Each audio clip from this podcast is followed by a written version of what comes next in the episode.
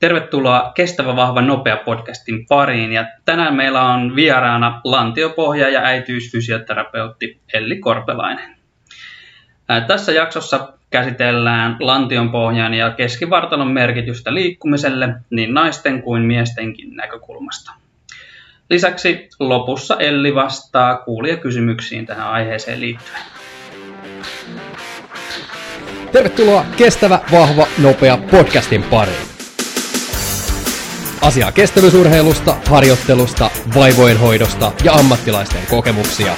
Isäntinä fysioterapeutit Arttu, tekniikkatohtori Peltola ja Joel Temporeisi Jokinen.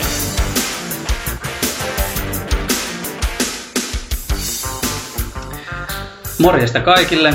Mä oon Peltolan Arttu. Ja mä oon Jokisen Joel. Terve vaan. Ja tosiaan meillä tänään studiossa vieraana fysioterapeutti Elli Korpelainen. Kerroksä Eli vähän itsestäsi ja erityisesti, että miten sä päädyit erikoistumaan tähän lantion pohja- ja äitiysfysioterapiaan? No moi vaan kaikille. Kiitos pojat, että sain tulla teille vieraaksi tänne. Tämäkin on kiva kokea tämä podcast-homma. Kiitos, että pääsit tulemaan. No oikeastaan mun tausta on sellainen, että, että omien lasten myötä kiinnostus tähän aiheeseen heräs. Eli mulla on 2-4-vuotiaat lapset. Ja sitten äh, oikeastaan toi synnytyksen jälkeinen niin kun, äh, äitien tukeminen, niin ehkä se sai myöskin, myöskin sitten kiinnostuksen. Eli meillä on äärimmäisen hyvä neuvolajärjestelmä, mutta ainoastaan se, että sitten se äideistä huolehtiminen sen synnytyksen jälkeen, niin se on ehkä vähän, että mihin tarvitaan tarvitaan tällä hetkellä tukea ja, ja siksi tämä kenttä on äärimmäisen tärkeä myös tällä meidän fysioterapia-alalla, että saadaan sitten apuja sinne suuntaan. Joo, tätä samaa viestiä on itsekin saanut useita eri kautta, että tuota niin, tavallaan äidistä huolehditaan erittäin hyvin sen raskauden ajan, mutta sitten jos lapsi on saatu pihalle, niin se huomio menee kaikilla sitten kyllä siihen lapseen siitä eteenpäin. Kyllä, näin se vaan valitettavasti on, mutta onneksi meillä on äärimmäisen hyvä ää, yhdistys, eli Suomen äitiysfysioterapeutit, jotka on ajamassa tätä asiaa, eli, eli saataisiin sitten sinne myös synnyttäneille naisille sitä fysioterapiaa, niin se olisi kyllä tosi hyvä. Hyvä juttu. Yes. Sitten pureudutaan tähän meidän päivän aiheeseen ja aloitetaan tällaisella kunnon haukulla aiheesta. Eli kerrotko Elli, että mikä on sitten lantionpohjan merkitys liikkumiselle ja voimantuotolle? Joo, eli tällaisella kevyellä, hmm. kevyellä aiheella lähdetään heti liikkeelle tai osa-alueella. Eli tosiaan lantioseutu ja lantiopohja on äärimmäisen tärkeä osa meidän kehon tukea ja toimintaa. Ja sitten lantiopohjan merkitys siellä on suuri keskivartalon tuen kannalta, eli ne lantiopohjan lihakset osallistuu siihen keskivartalon asennon hallintaan ja toimintaan, keuhkotuuletukseen sekä alaraajojen toimintaan. Ja keskivartalohan on meidän voimanjakaja, eli jos mietitään vaikka liikunnassa siellä ylä-alaraajojen liikuttelua, liikuttelua, niin kyllähän se meidän keskivartalo on se, mikä pitää kasassa sen meidän kehon ja sieltä pitäisi se tuki ja voima, voima saada. Ja tosiaan lantion pohja toimii yhteistyössä syvien vatsa, vatsa-selkälihasten kanssa ja pallean kanssa. Eli ne muodostaa sen keskikehon korsetin ja tuen. Kerrotko sitten vähän, että niin kuin anatomisesti, että mitkä nämä lantionpohjan lihakset sijoittuu? Eli lantiopohjan lihakset on tuolla meidän alakerrassa niin sanotusti. Eli jos nyt käytän luisia maamerkkejä tässä hyödyksi, niin häpyluu, mikä myöskin löytyy miehiltä, niin on tuolla edessä, häntä siellä takana ja sitten isku, istuikyhmyt, mitkä tuntuu oikeastaan ne luisit, luisit rakenteet tuossa, kun istutaan tuolilla. Eli ne on siellä sellaisessa salmiakki muodossa niin sanotusti näiden rakenteiden välissä. Miten sitten lantionpohja ja keskivartalo niin kuin liittyy toisiinsa ja onko niillä jotain niin kuin toiminnallista yhteyttä? Joo, eli jos ajatellaan, että se lantiopohja ja keskivartalo, niin voitaisiin kuvitella vaikka, että se olisi niin kuin talo. Eli meidän talossahan pitää olla katto, seinät ja lattia. Eli ää, pallea toimii vähän niin kuin talon kattona. Seinänä toimii selkä- ja vatsalihakset ja sitten lantiopohja toimii kuin lattian. Eli sen tehtävä on kannatella siellä, tukea, supistaa ja rentoutua. Ja tosiaan tärkeä työ on siellä kannatella niitä sisäelimiä ja sitten on myöskin virtsan ilma- ja ulosteen pidätys.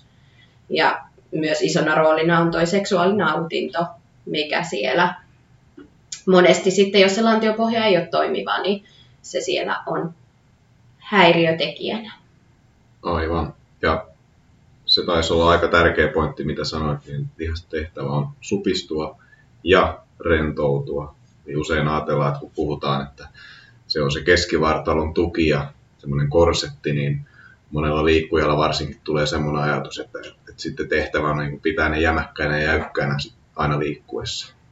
Kyllä, joo, eli todella tärkeää on, että se toimiva lantiopohja on dynaaminen, eli siellä on lihaksilla on kykyä rentoutua ja sitten myöskin supistua, eli, eli se on vahvan lihaksen perusedellytykset. Aivan. Sitten äh, voidaan miettiä sitä lantion pohjaa ja sen merkitystä hengitykselle ja keskivartalolle. Kerrotko, miten lantion pohja auttaa esimerkiksi pallean toimintaa?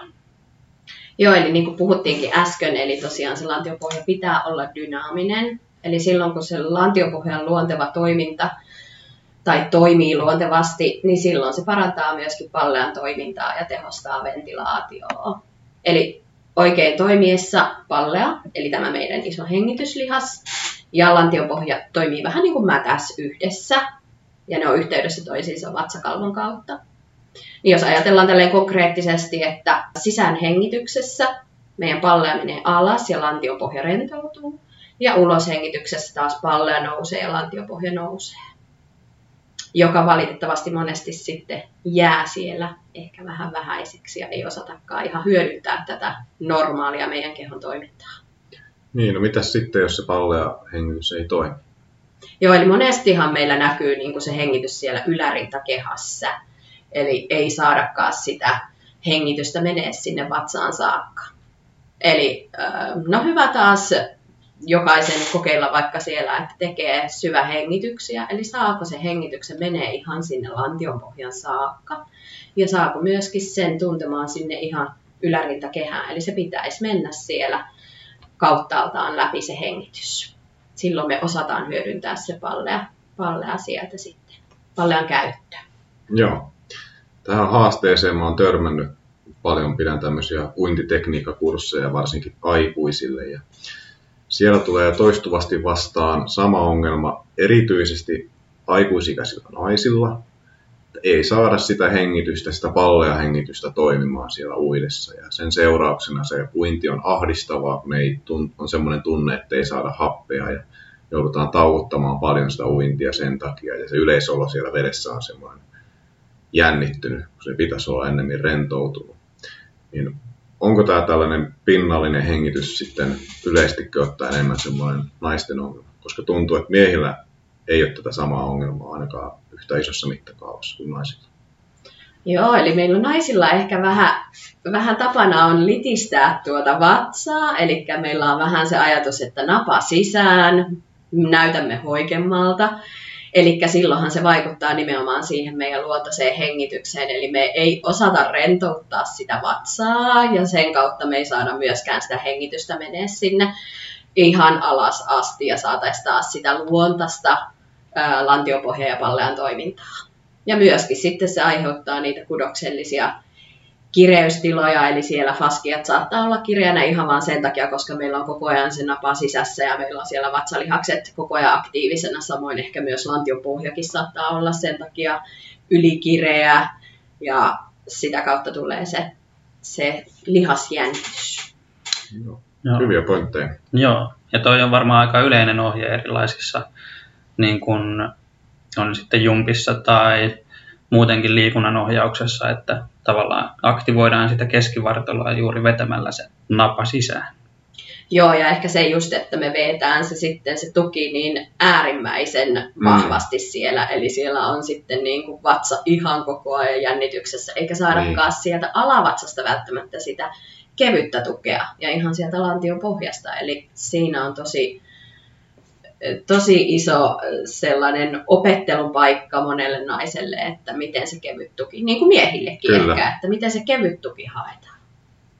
Joo, toi oli hyvä, hyvä juttu. Sitten ilmeisesti tuolla pallean ja lantiopohjan toiminnalla, niin sillä on ilmeisesti jonkunnäköinen merkitys myös suoliston kannalta.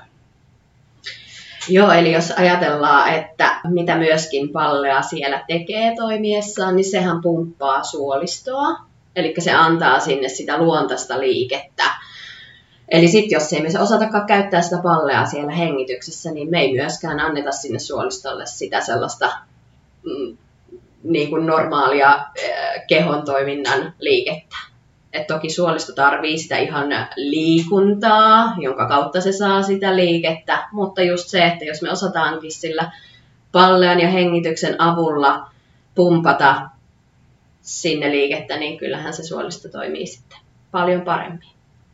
Eli nythän on paljon diagnosoitu tätä IBS, eli ärtyvän suolen oireyhtymää, niin voitaisiin miettiä, että kuinka monen kohdalla ehkä ihan vaan sillä, että me opeteltaisiin se hengittäminen ja pallean käyttö, niin kuinka paljon sitten saataisiin vaikutusta tähän, tähän diagnoosiin.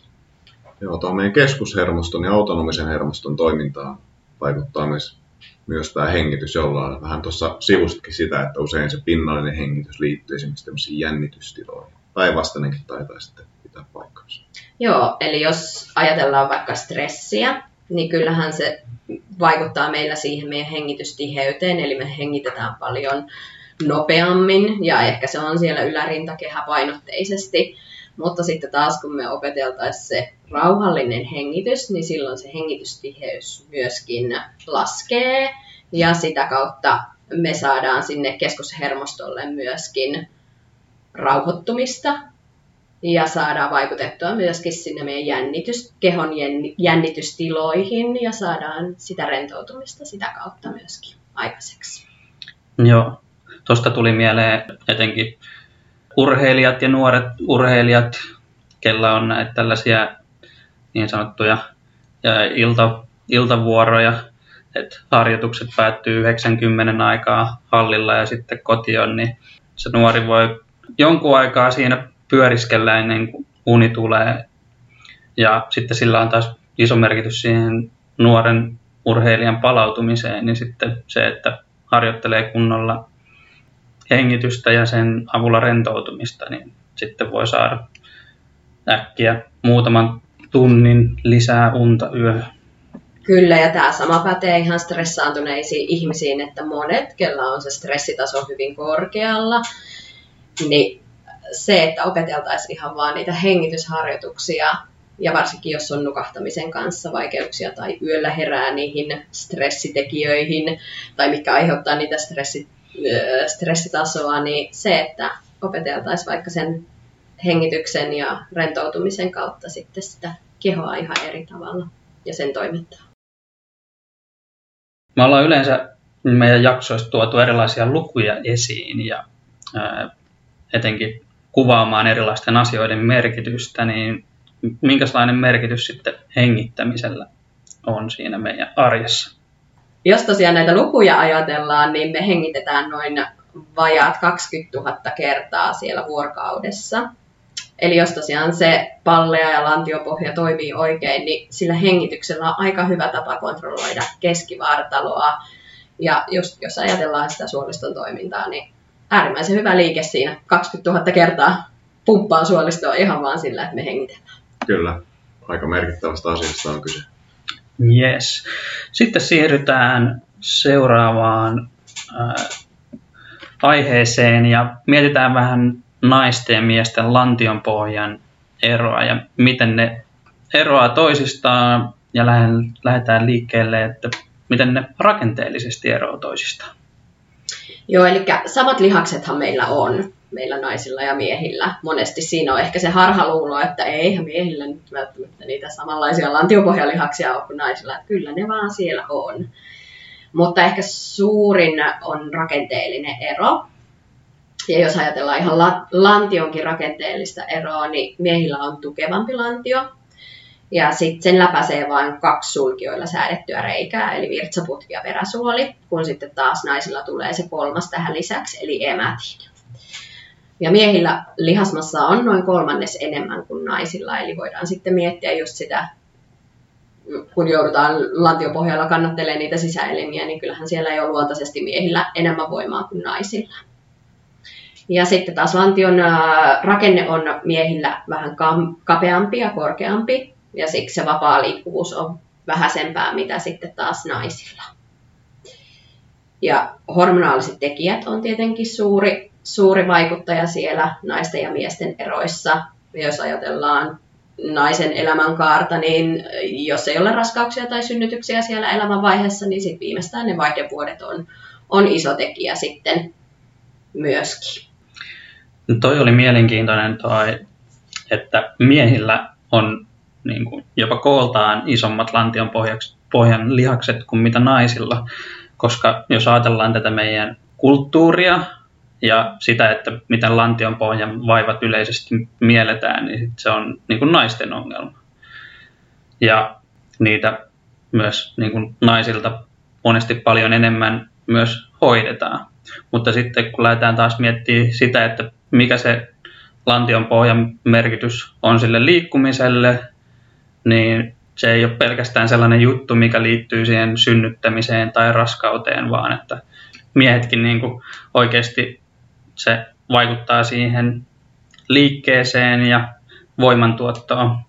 Et muuten miehillä ei olisi isommat lantionpohjan lihakset. Et todennäköisesti evoluutio olisi jotain tehnyt niille jo tässä vaiheessa, jos ne olisi ihan turhat miehilläkin. Kyllä, juuri näin. Ja ihan samalla lailla miehillä saattaa olla lantiopohjan toimintahäiriöstä johtuvia oireita. Eli monet myös selittyy sillä, että jos lähettäisiin katsomaankin sieltä lantiopohjan kautta. Kohta käydään vähän tarkemmin läpi noita lantion pohjan vaivoja, että miten ne näkyy, mutta tosiaan tämä on kuitenkin ehkä erityisesti esimerkiksi tuon rakenteen takia semmoinen asia, mihin erityisesti naisten pitää kiinnittää huomiota, tämä keskivartalon tuki erityisesti. Missä kohtaa tai missä iässä niin pitäisi alkaa niin kuin tiedostaa näitä asioita? No äärimmäisen hyvä olisi alkaa tiedostaa etenkin nuorten tyttöjen kohdalla, että silloin kun kuukautiset alkaa ja ollaan siellä murrosikävaiheessa, niin jo siitä lantiosta ja niistä hormonaalisista muutoksista, mitkä siellä alkaa vaikuttaa sitten siihen lantiorakenteeseen. Toki sinne vaikuttaa meidän perintötekijät ja ympäristövaikutukset ja kaikki, mikä on se liikuntaharrastus ja, ja myöskin se, että onko meillä paljon sitä istumista, koska sehän muokkaa myöskin sitä lantioa, eli naisilla sitten levenee lantio siellä näiden hormonaalisten muutosten myötä. Ja sitten jos ajatellaan urheilevia nuoria tyttöjä, niin siellä on aika paljon jo silloin murrosiässä niin lantiopohjan kireyttä esimerkiksi, mikä saattaa ilmetä nimenomaan näissä ää, virtsan karkailuna tai ulostamisen ongelmina, tai sitten siinä vaiheessa, kun aletaan näitä ää, seksuaalitoimintoja siellä miettimään, niin saattaa olla nimenomaan kiputiloja sitten yhdynnän aikana. Ja näistä jos nuorena jo tiedettäisiin tai niistä oltaisiin avoimia ja osattaisi ehkä nuoria, nuoria sitten auttaa, niin se olisi tämä, että puhuttaisiin enemmänkin näistä, miten ne lantiopohjan lihakset siellä sijoittuu ja, ja mikä niiden toiminta on ja, ja minkälaiset ne pitäisi olla ne lihakset, että tosiaan ne dynaamiset lihakset on siellä kaikkein sitten vahvimmat ja se, että osataan rentouttaa. Aivan. Kerroksä vähän vielä tarkemmin noista oireista, että, että mitä on semmoisia oireita, mistä voi ajatella, että voisi alkaa vaikka just tunnistaa sitä, että siellä lantiopohjan alueella on jotain ongelmaa? No suurimpana ja ehkä yleisempänä on nimenomaan virtsaulosteen tai ilmankarkailu. Ja no virtsankarkailusta on sitten yliaktiivisen rakon oireyhtymä.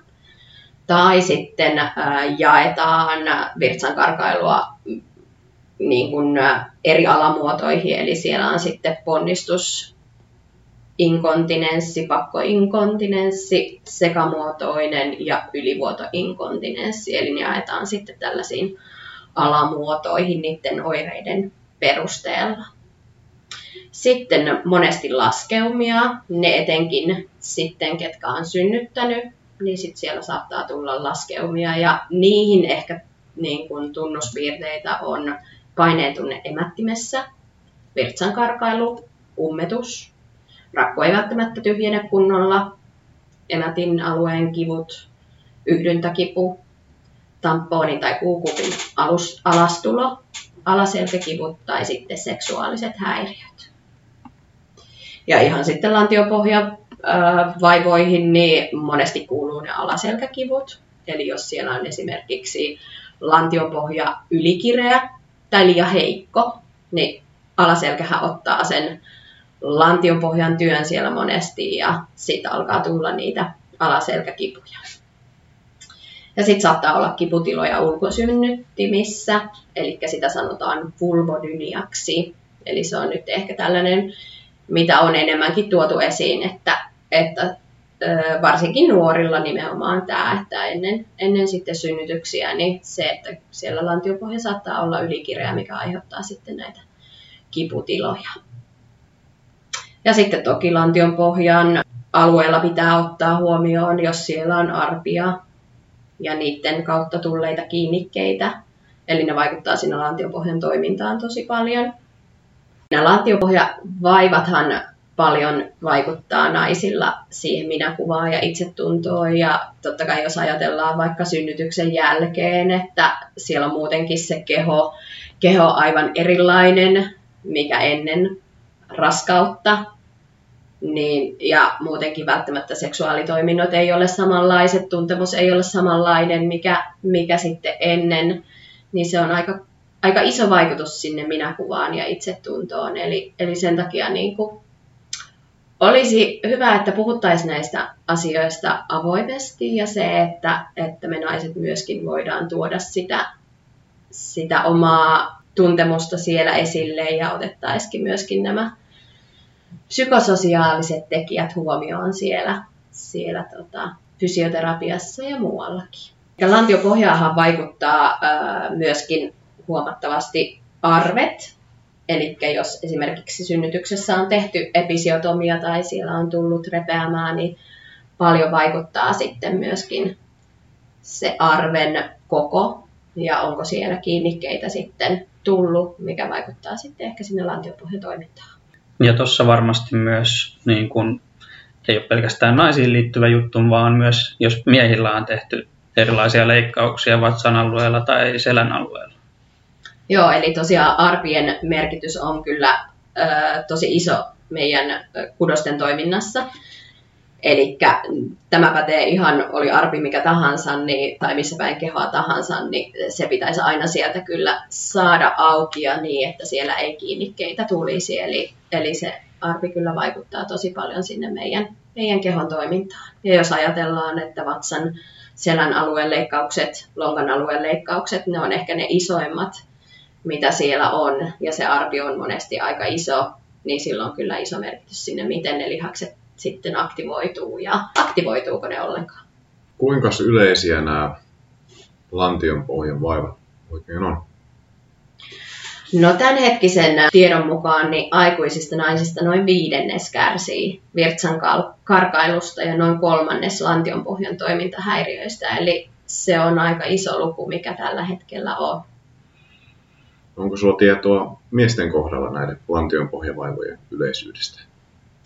No mä tuossa yritin vähän löytää tietoa siitä, että mikä olisi tällainen samanlainen numeraalinen arvo miesten kohdalla, mutta sitä tutkittua tietoa on aika vähän.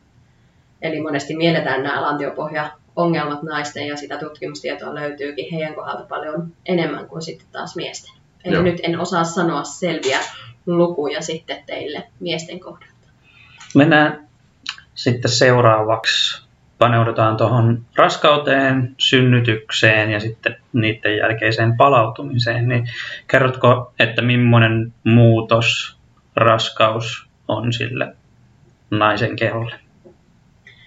Joo, eli varmasti äh, suurin muutos tapahtuu siellä keskikeholle ja lantiolle. Eli jos ajatellaan, että yhdeksän kuukautta, noin 40 raskausviikkoa, se keho muuttuu siellä pikkuhiljaa, sikiö kasvaa, kohtu kasvaa, kaikki muu siellä äidin sisällä, niin onhan se iso muutos, muutos sinne. Ja tosiaan just mikä kuormitus lantion pohjallekin tulee, eli joudutaan kannattelemaan. Se aika toki se koko ajan pikkuhiljaa siellä tulee sen yhdeksän kuukauden aikana, mutta kuitenkin, että jos siellä lantiopohja ei ole kunnossa, niin kyllähän siellä sitten näitä, näitä oireita myöskin saattaa ilmetä raskausaikana.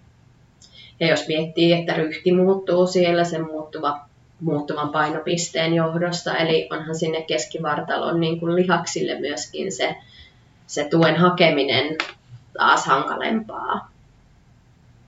Ja jos ajatellaan, että yleisempiä raskausajan oireita on liitoskivut, eli nimenomaan tuonne häpyliitokseen kohdistuu se paine aika voimakkaasti. Ja sitten alaselkäkivut nimenomaan, koska se keskivartalo, etenkin vatsan puolelta, ei enää tuki riitä samalla tavalla, niin meidän selkälihakset taas joutuu tekemään enemmän töitä ja sitä kautta niitä alaselkäkipuja siellä, siellä ilmenee. Ja muutkin lantionseudun kivut on yleisiä ja virtsaamishäiriöt, eli sitten monesti sitä virtsan karkailua alkaa olla jo siellä raskausaikana. Mitäs vatsalihaksille tapahtuu, kun maa alkaa kasvaa? Joo, eli vatsalihakset lähtee siellä menemään erilleen. Eli tota, se on ihan normaali. Monesti monet raskana olevat kauhistelee, että onko mulla jo erkaumaa. Mutta se on mm. ihan täysin luonnollista. Eli niin pitääkin tapahtua, että siellä antaa ne vatsalihakset tilaa sille kasvavalle kasvavalle tota, kohdulle ja vatsalle, eli se sieltä pitääkin. Mutta myös sitten pystyy hakemaan sen ää, tuen kyllä sieltä lantiopohjan kautta. Eli, ja se, että pitää käyttää niitä vatsalihaksia myöskin raskausaikana, että ei se niin kuin on ehkä joskus ajateltu, että nyt ei vatsalihaksia saa kuormittaa millään tavalla siellä raskausaikana, mm. päinvastoin, että, että siellä voi kuormittaa, mutta nimenomaan sillä oikealla tavalla sitten joskus on omalla vastaanotolla esimerkiksi raskaana olevia ää, naisia on käynyt, niin sitten on joidenkin kohdalla huomannut sellaisen tilanteen, että tavallaan siinä raskausaikana saattaa olla niin kuin hyväkin tilanne niin kuin, niin kuin oireiden suhteen, mutta sitten siinä sen jälkeen, kun on niin kuin synnytetty, niin tavallaan se vauva ja siitä tavallaan tullut paine ei olekaan enää tukemassa sitä vatsaa siellä, vaan sitten täältä etupuolelta hävii niin kuin ihan kaikki tuki ja sitten alkaa tulee niitä ongelmia sitten sen synnytyksen jälkeen. Joo, kyllä. Et monestihan pelätään niin sanotusti, että kun on ollut alaselkäongelmia ennen raskautta, ja kas kummaa, ne alaselkäongelmat onkin poissa siellä raskausaikana. Kyllä, joo, se kohtu ja kaikki ne tukee siellä sitä selkärankaa ja silloin meillä on se tuki luonnollisesti sieltä niin kuin kasvavasta sikiöstä, mutta sitten tosiaan kun se vauva syntyy ja meillä se tuki häviää, niin se onkin sitten se, että sitten alkaa niitä oireita tulla paljon isommin. No mitäs muita muutoksia se itse synnytys aiheuttaa? No synnytys on sitten taas oma asiansa, eli riippuu ihan täysin tietenkin, että miten synnytys tapahtuu, että onko se alateitse vai tapahtuuko se sektiolla. Eli siinähän vaikutukset on sitten eri. Jos ajatellaan vaikka sitä alatiesynnytystä, niin siellähän lantiopohjalihakset joutuu äärimmäiseen venytykseen. Eli siellä saattaa tapahtua sitten repeämiä, eli ihan se, että se kudos ei vaan pysty venymään niin paljon, mitä sen pitäisi siinä, että se vauva tulee pihalle, niin, niin siinä normaalisti saattaa sitten tapahtua niitä kudoksellisia repeämiä. Vähän eri asteisia, eli siinäkin on, on sitten merkitys, että miten, onko se siellä niin kuin pinnallisessa kerroksessa pelkästään vai tuleeko ihan syvimpiinkin kerroksiin sitten repäämiä. Ja monesti sit saattaa joutua tekemään episiotomia, eli se välilihan leikkaus, että sillä helpotetaan sitten, että se vauva, vauva pääsee helpommin sieltä maailmaan. Ja tosiaan sitten taas sektiosynnytys, niin äh, siinä ehkä monesti ajatellaan, että, että no jos on sektiolla tullut vauvapihalle, niin lantiopohja toimii ihan normaalisti. No näin se ei ihan mene, että, että kyllä siellä ihan sama se raskausaika on, on ollut ja se kuormitus sinne lantiopohjalle koko sen yhdeksän kuukautta. Eli vaikka se synnytys ei olekaan tapahtunut alateitse, niin kyllä siellä saattaa olla toimintahäiriöä sitten siellä lantion pohjassa sen sektionkin jälkeen. Niin, ja tähän varmasti liittyy, mitä aiemmin sanoit, niistä arpien vaikutuksista.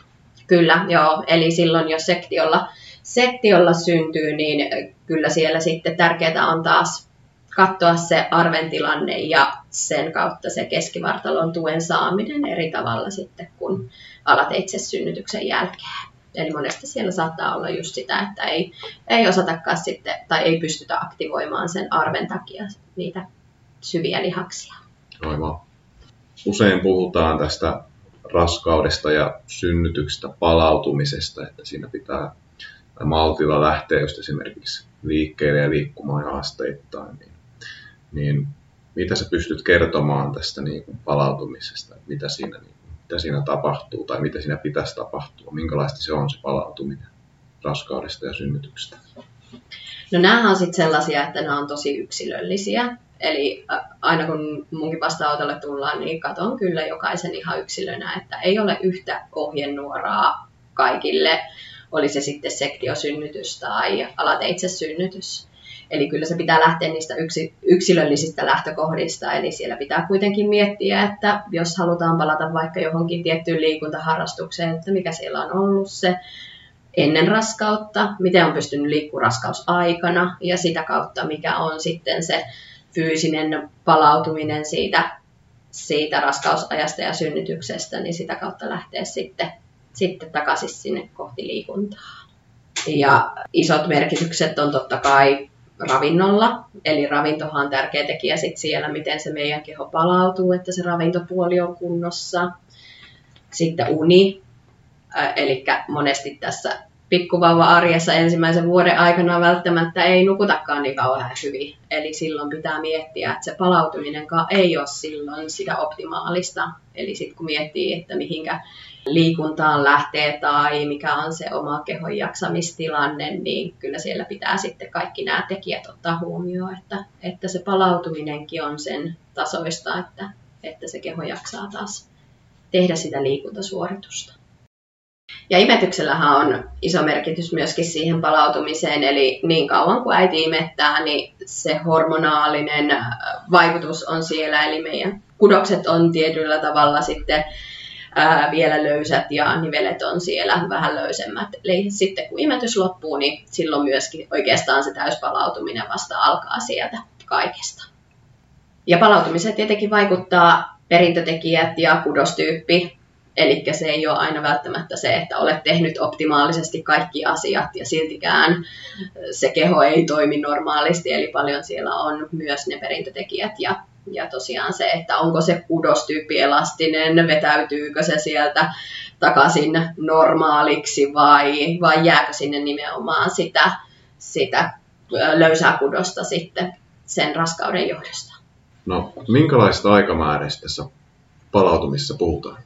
Spontaani palautuminen, mikä heti synnytyksen jälkeen, niin on se muutama kuukausi.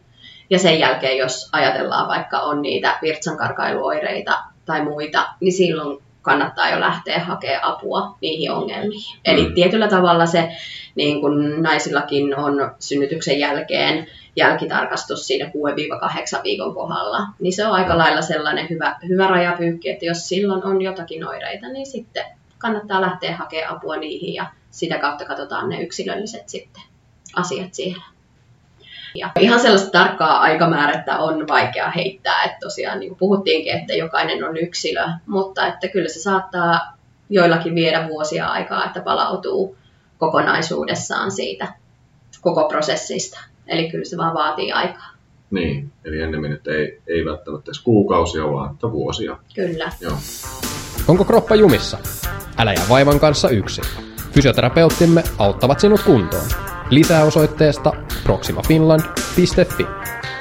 No sitten me ollaan lupailtu koko jak- tai jakson alusta asti, että käsitellään asiaa myös miesten näkökulmasta, niin nyt ollaan päästy sitten siihen osioon. Ja mikä se olisi ensimmäinen ohje miehille suhteessa lantion pohjaan? Eli tosiaan niin kuin puhuttiin jo tuossa ihan aluksi, että miehillä on ne samat lihakset, mitkä myöskin naisilla. Eli miesten kannattaa myöskin tutustua siihen omaan lantiopohjaan ja miten niitä lantiopohjalihaksia siellä pystyttäisiin sitten harjoittelemaan. Minkälaisia ongelmia tähän lantiopohjaan liittyen on erityisesti sitten mie- miehillä?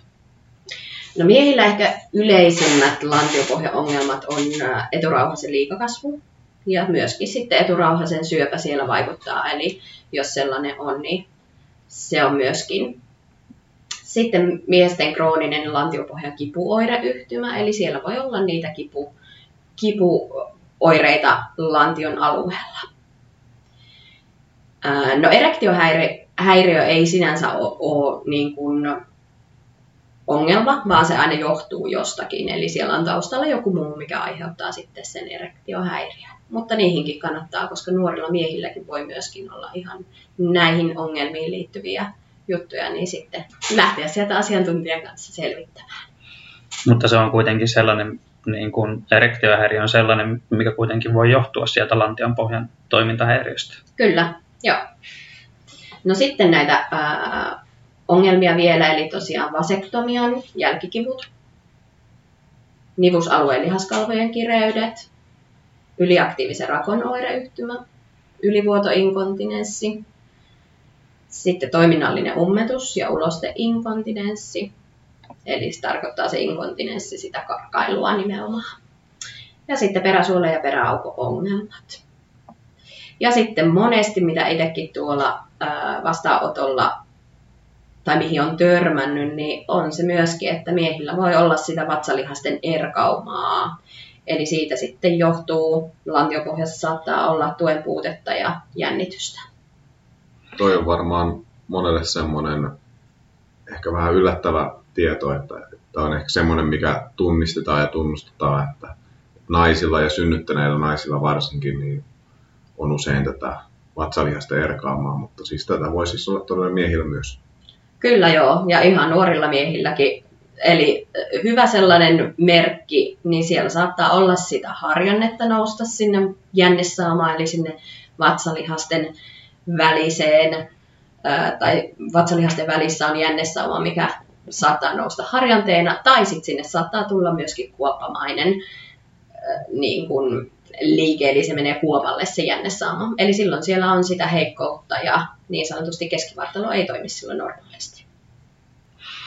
No miten sitten harjoittelussa, niin mitä siellä voidaan sitten ottaa huomioon tähän liittyen?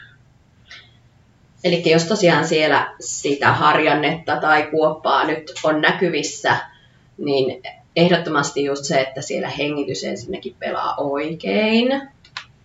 Ja sitten, että me saadaan se lantion pohjatuki sinne ylöspäin. Eli monesti me pusketaankin sinne alaspäin ja sitä kautta ei saadakaan sitä syvää tukea, tukea aikaiseksi. Eli nimenomaan, että meillä on se niin kuin noste ylöspäin sieltä lantion pohjasta. Ja sitten meillä pysyy se vatsa kauniin tiiviinä pakettina, eli silloin jos se vatsa pääsee kauheasti pullistumaan, niin silloin se tuki ei ole riittävä ja sitä kautta sitten me aiheutetaan sinne vatsaontelon paineen nousulla liikaa kuormitusta sinne jännesaumalle. Eli just se ehkä, jos ajatellaan harjoitetta, niin sitten sieltä kevyempi harjoite, harjoite tässä tilanteessa, jos siellä ilmenee. Ja kun tuossa sanoit, että vatsan pitää olla tiivis, mutta se kuitenkin tarkoittaa eri asiaa kuin se, että vedetään sitä napaa sisään. Kyllä, just nimenomaan hyvä korjaus Anttu. Eli se syvä tuki sieltä ja nimenomaan alavatsasta, että meillä monesti jännittyy se ylävatsa kauhean tehokkaasti ja meillä on se suora vatsalihas siellä kyllä hyvin aktiivisena töissä, mutta me ei saadakaan sieltä lantiopohjasta ja alavatsasta sitä, sitä hyvää kevyttä tukea. Ja se hengityksenhän pitää pystyä kulke- kulkemaan normaalisti siellä liikkeen aikana, eli silloinkin me tiedetään, että jos ei pystytä sitä hengitystä siellä tekemään normaalisti, niin silloin meillä on liian iso tuki siellä, eli ollaan haettu liian pinnallisesti se keskivartalo. Sitten tuli mieleen tällainen kysymys liittyen sitten faskioihin ja liastoimintaketjuihin, että juoksijoilla monesti etenkin on takareidet tosi kireet. Jos on ihan tota, niin sanotusti takareidet on kuin puuta, niin mikä vaikutus sillä voi olla sitten sinne taas lantion pohjaan ja sitten siitä ylöspäin. Eli no nythän kun ollaan tutkittu näitä faskioita, niin nehän menee nimenomaan ketjumaisesti, eli kaikki on vähän niin kuin yhteydessä toisiinsa. Et jos ajatellaan tätä takareiden kireyttä, niin voiko se ehkä johtua kenties sieltä lihasten heikkoudesta, eikä niinkään siitä kireydestä. Eli, eli takareidet ja lantiopohjahan, takareidet kiinnittyy sinne istuinkyhmyihin ja lantiopohjan lihakset lähtee taas sieltä, niin nehän on yhteydessä siellä toisiinsa. Eli sitten taas tässä voidaan miettiä, että onko siellä joku heikko, mitä meidän tarvitsisi ehkä enemmän vahvistaa ja saataisiin sitä kautta sitä takareiden kireyttä helpotettua. Joo. Ja sitten onko ihan tuulesta temmattu, että jos takareidet on kireet, niin sitten se voi vaikuttaa sinne lantion pohjan toimintaan. Että se ei, lantion pohja ei pystykään olemaan se joustava, vaan se kiristää myös mahdollisesti samalla sitä lantion pohjaa. Ja sitten se estää taas sitä keskivartalon normaalia toimintaa. Kyllä, ihan ytimessä olet Arttu. Eli, eli tota, kyllähän kaikki vaikuttaa kaikkeen. Eli silloin, jos joku on kireä, niin kyllähän se estää sitten toisen, toisen alueen toiminnan. Ja meidän kehohan on äärimmäisen hyvä kompensoimaan. Eli kyllä me otetaan sitten se voima sieltä, mistä me saadaan. Ja se ei välttämättä aina ole optimaalisinta sen kehon toiminnan kannalta. Siirrytään heidän hiukan tämmöisen teoriapainotteisen pohjustuksen jälkeen, niin mennään ihan konkretiaan. Eli, eli me on pyydetty etukäteen kuuntelijoilta kysymyksiä liittyen tähän pohjan ongelmiin ja erityisesti niin liikkumiseen ja urheiluun liittyen. Ja Elli koittaa seuraavaksi parhaansa mukaan vastailla näihin, näihin visasiin kysymyksiin. Ja ensimmäinen kuulijakysymys on tällainen, että mistä tietää, että lantion pohja on tarpeeksi vahva, että voi aloittaa tekemään hyppyä, juosta ja hölkätä? No tämä onkin erittäin hyvä kysymys. Eli tähän äh, tuolla vastaanotolla taas aika paljon törmää, eli siellä ensimmäisenä mietitään, että, että milloin voidaan vaikka synnytyksen jälkeen lähteä sinne juoksulenkille tai alkaa hyppimään. Niin, äh, sehän se on, että lantiopohja tietyllä tavalla lantiopohjan lihakset pitää olla tarpeeksi vahvat, jos ajatellaan vaikka juoksua, niin niiden pitää kestää se tärähdys, mikä siellä juoksussa tulee.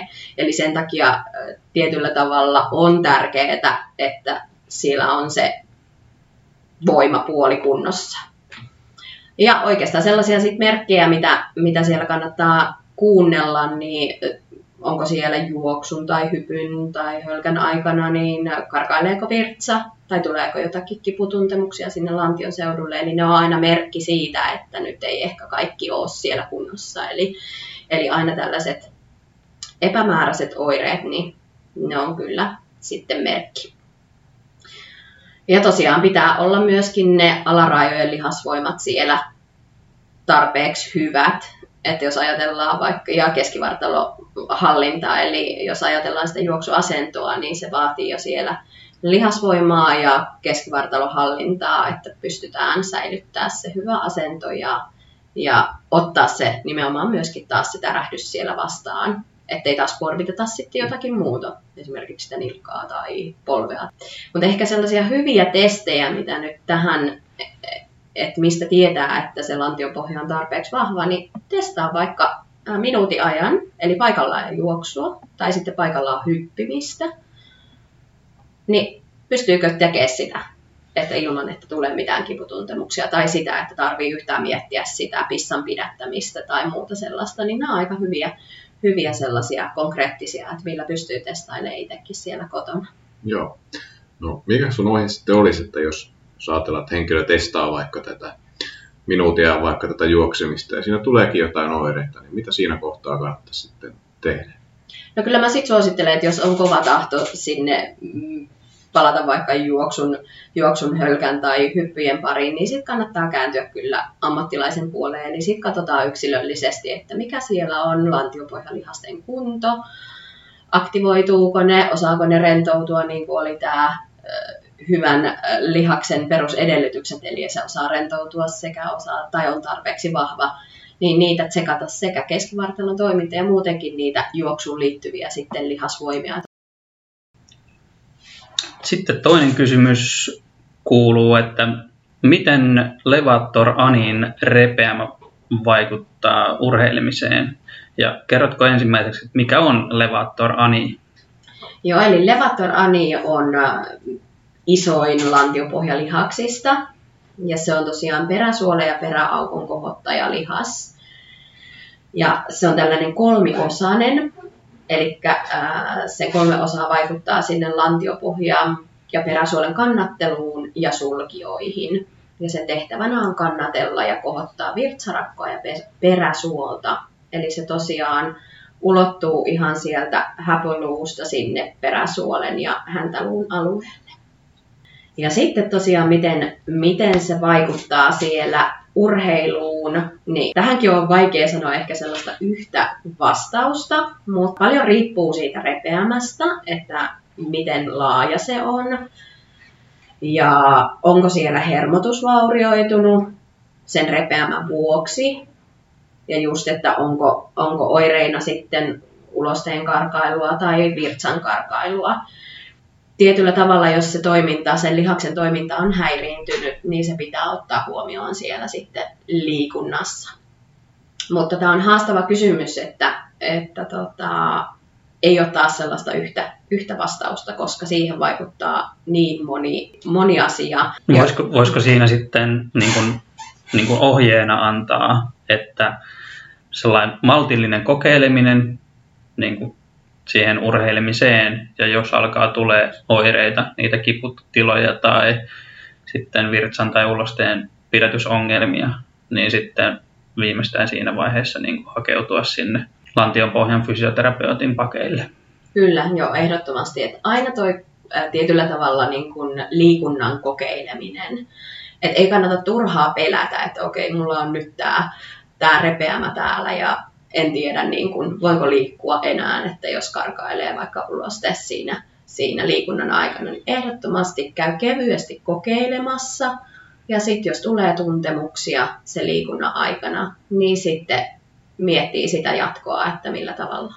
Mutta ehdottomasti juuri näin, että, että kokeilemalla se selviää kaikista parhaiten. Että, ja oli se mikä tahansa lantiopohja niin kuin oire, niin tietyllä tavalla ei kannata miettiä siitä, että nyt pitääkin jättää se liikunta, vaan että millä tavalla sitä pystyttäisiin lähteä tekemään ja taas se maltillinen aloitus ja sitä kautta sitten taas pystytään progressiivisesti edetä kohti sitä omaa tavoitetta ja sitten omaa liikuntaharrastusta. Ja yhtenä tärkeänä osana myöskin sitten muistaa sen arven hoidon, eli jos se on vaikka isokin repeämä, niin sitä arpea pitää siellä hoitaa, oli se sitten syvällä tai sitten siellä, siellä pintakerroksessa, niin, niin ehdottomasti se kiinnikkeiden availu, eli ihan omatoimisestikin pystyy sitä arpea sitten käsittelemään joko sieltä pintapuolisesti tai sitten sieltä emättimen kautta sisäpuolelta. Ja sitten jos tosiaan se arpi kiristää siellä, siellä levator anissa, niin sitten myös ulostamisasennoilla voi olla helpottava tekijä, eli että jos se ulostaminen tuntuu esimerkiksi kivuliaalta tai se arpi kiristää, niin sitten kannattaa myöskin erilaisia ulostamisasentoja, eli se kyykky, kyykkykakka niin sanotusti asento, niin se on äärimmäisen hyvä ja siellä saadaan rentoutettua se lantion pohja, pohja hyvin, niin se on tällainen hyvä, mitä kannattaa siellä kokeilla. Ja toki sitten ravinto, että, että se, sillä on iso merkitys, että miten se suolisto siellä sitten toimii, että, että nimenomaan se ulos että tulisi mahdollisimman helposti sitten ulos sieltä. No viimeisenä kysymyksenä tai tämmöisenä keissinä meillä täällä on tullut tällainen, että liikunnan aloittaminen yli vuoden päästä synnytyksestä. Taustalla pitkittynyt palautuminen synnytyksestä, muun muassa käveleminen on ollut vaikeaa ensimmäisen vuoden ja neljä kuukauden ajan. Nyt se kävely alkaa helpottaa, kävely onnistuu, mutta painojen nostelu, esimerkiksi lapsi, joka painaa kymmenisen kiloa, nosto ei vielä en onnistu, siinä tulee selkäkipua ja tällaista painetta lantion pohjaan. Ja pohjustuksen jälkeen kysymyksenä, aloitanko palauttavan kautta kuntouttavan liikunnan nyt yhtä hitaasti kuin heti synnytyksen jälkeen, vai millä tahdilla näin niin sanotusti myöhemmin aloittaen voi yleisesti ottaen. Joo, eli oli sitten synnytys niin kuin hetkisen aikaa sitten tai just, että oireiden takia tai palautumisen takia siitä on jo pidempi aika, niin aina kannattaa liikunta aloittaa kevyesti eli, ja sitä omaa kehoa kuunnellen. Eli äh, sitten tässäkin tapauksessa, kun on sitä, että ei pysty sitä omaa lasta nostaa vielä ilman sitä äh, selkäkipua tai painetta lantion pohjassa, niin ne on aina sitten sellaisia tuntemuksia, että sitten se liikuntakin pitää olla sen tasoista, että pystyt hallitsemaan se oman kehon ja saat sen hyvän keskivartalon tuen ja sekä sieltä lantion pohjan voiman haettua. Eli, eli tosi tärkeää nimenomaan lähteä sillä oman kehon tahtisesti niin sanotusti liikkeelle. Ja tossakin varmaan just se, että jos sanotaan, että pitää olla hyvä keskivartalon tuki ja sitten siinä synnytyksen jälkeen tai ylipäätänsä ei välttämättä tunnu siltä, että no en mä saa mitään hyvää keskivartalon tukea. Mutta sitten se on enemmän just siinä, että suhteessa siihen liikuntaan, että, että se keskivartalo kestää sen tietyn tasoisen liikunnan ra- rasituksen. Eli synnytyksen jälkeen niin ei välttämättä kannata lähteä saman tien juokseen maratonia tai kyykkäämään 500 kilolla, mutta sitten se voi kestää ihan hyvin tehdä vaikka istumaan nousuja omalla painolla.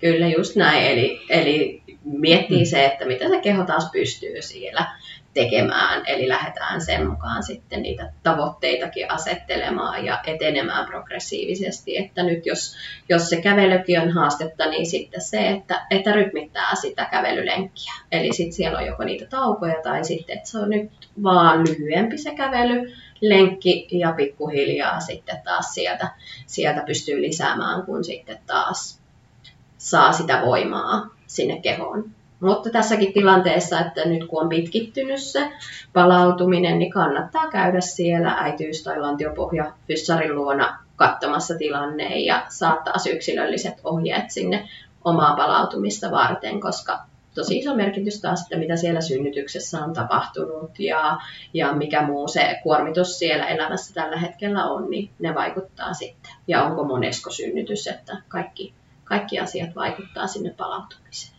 Joo, tossakin varmasti niin kuin just hyvä on se yksilöllisyys niistä, että jos antaa yleisen ohjeen tiettyyn vaiheeseen, niin koska siihen raskauden jälkeiseen aikaan liittyy taas sitten just sitä no monesti ne huonot yöunet, niin sitten se palautuminen on muutenkin heikkoa ja jaksaminen saattaa olla heikkoa, niin sitten vaikka ne olisi aika yksinkertaisia juttuja, niin sitten se sellainen asioihin tarttuminen ei välttämättä ole ihan samalla tasolla kuin taas sitten aikaisemmin on ollut ihan sen väsymyksen takia, niin että löydetään ne juuri sinulle sopivat harjoitteet ja mitä on helppo lähteä tekemään.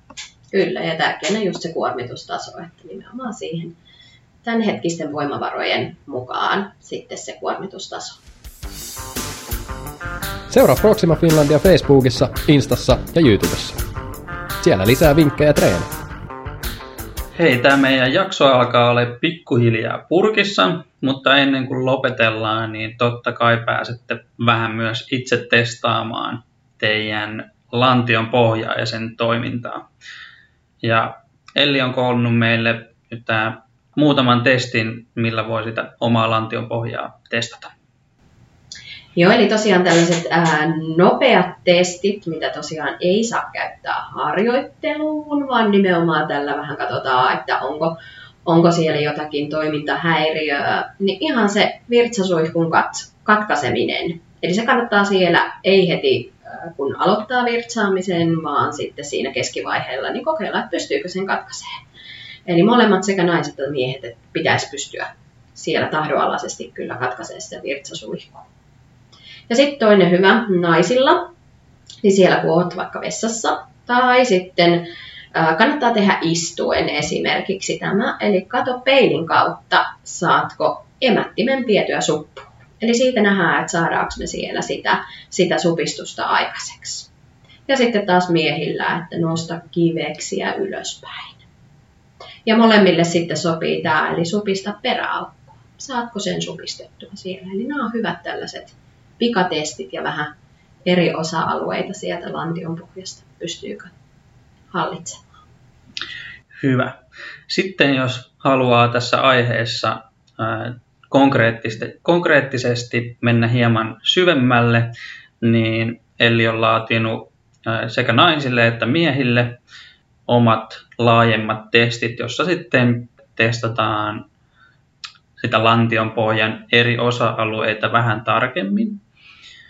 Ja nämä, nämä testit löydät sitten tästä jakson infoboxista ja sieltä linkin takaa. Sitten me ollaan lisäksi tehty miehille vatsalihasten erkauma-testausvideo, joka löytyy YouTubesta ja siihen löytyy linkki myös tuosta infoboxin linkin takaa. Mitä sitten, jos joku haluaisi tulla lantion pohjaan tai äitiysfysioterapeutin vastaanotolle, niin mistä sitten tällaiset löytää? Eli äh, Suomen äitiysfysioterapeutit ryn nettisivuilta löytyy kaikki tämänhetkiset äitiysfysioterapeutit sekä sitten taas lantion pohjafysioterapeutit löytyy Pelvikuksen nettisivuilta. Eli sieltä löytyy ihan listat, ketkä, ketkä sitten näitä tekee. No mistä tunnistaa sitten osaavan lantion pohjan tai äitiysfysioterapeutin? No kyllähän ensisijaisesti kannattaa katsoa ne, mitä koulutuksia on ammattilainen käynyt. Ja se, että jos ajatellaan vaikka lantion pohjan toimintaa, niin kyllä se jollain tavalla pitää todentaa siellä, että on se sitten sisätutkimus tai ultra tai EMG, mutta jonkun, jonkun kautta se pitää kuitenkin katsoa, että siellä tulee se oikeanlainen supistus ja oikeaan suuntaan. No on ihan hyviä pointteja. Sitten vielä, että mistä sun vastaanoton löytää? Joo, eli mä tosiaan äh, Proxima Finlandilla teen Lielahdessa ja Hämeenkyrön toimipisteessä, eli mut löytää sitten niistä, että ei muuta kuin aikaa varailee meidän nettisivuilta tai ihan soittamallakin tai sähköpostia laittamalla saa mut kiinni. Ja sä teet myös varmaan etävastaanottoja, että pystyy kauempaakin niin tarvittaessa ottamaan yhteyttä. Kyllä, eli meillä etäpalvelut löytyy, eli sieltä kuule sitten vaan ihan rohkeasti myöskin etäpalveluna toimii oikein hyvin, että toki se jää se kosketus sieltä ja manuaalinen tutkiminen, mutta ihan hyvin pystytään kyllä siellä etäyhteyden kautta myöskin tilannetta katsomaan. Vielä tähän lopuksi suuret kiitokset Elli kun pääsit meidän vieraaksi ja olet itse asiassa ollut ensimmäinen vieras, mitä meillä näissä jaksoissa on ollut mukana, niin on ollut ihan Joeliakin kunnioittaneen niin mukavaa, että ollaan saatu myös muuta seuraa tähän tota, meidän podcastin tekemiseen. Hei kiitos, oli mm. ihan mahtava olla ja tästä aiheesta olisi varmaan voinut lätistä vaikka kuinka paljon, mutta katsotaan, jos joskus otetaan vaikka toinen kerta tähän aiheeseen liittyen. Mutta hei, ihan mahtavaa oli olla täällä. Kiitos. Ja tota, kiitos kaikille kuuntelijoille ja kuullaan seuraavassa jaksossa. Moikka moi! Moi moi! Moro! Kiitos seurasta! Laita podcast seurantaan ja saat ilmoituksen aina, kun uusi jakso ilmestyy. Facebookissa ja Instassa lisää harjoitteluun liittyviä vinkkejä. Nähdään lenkillä!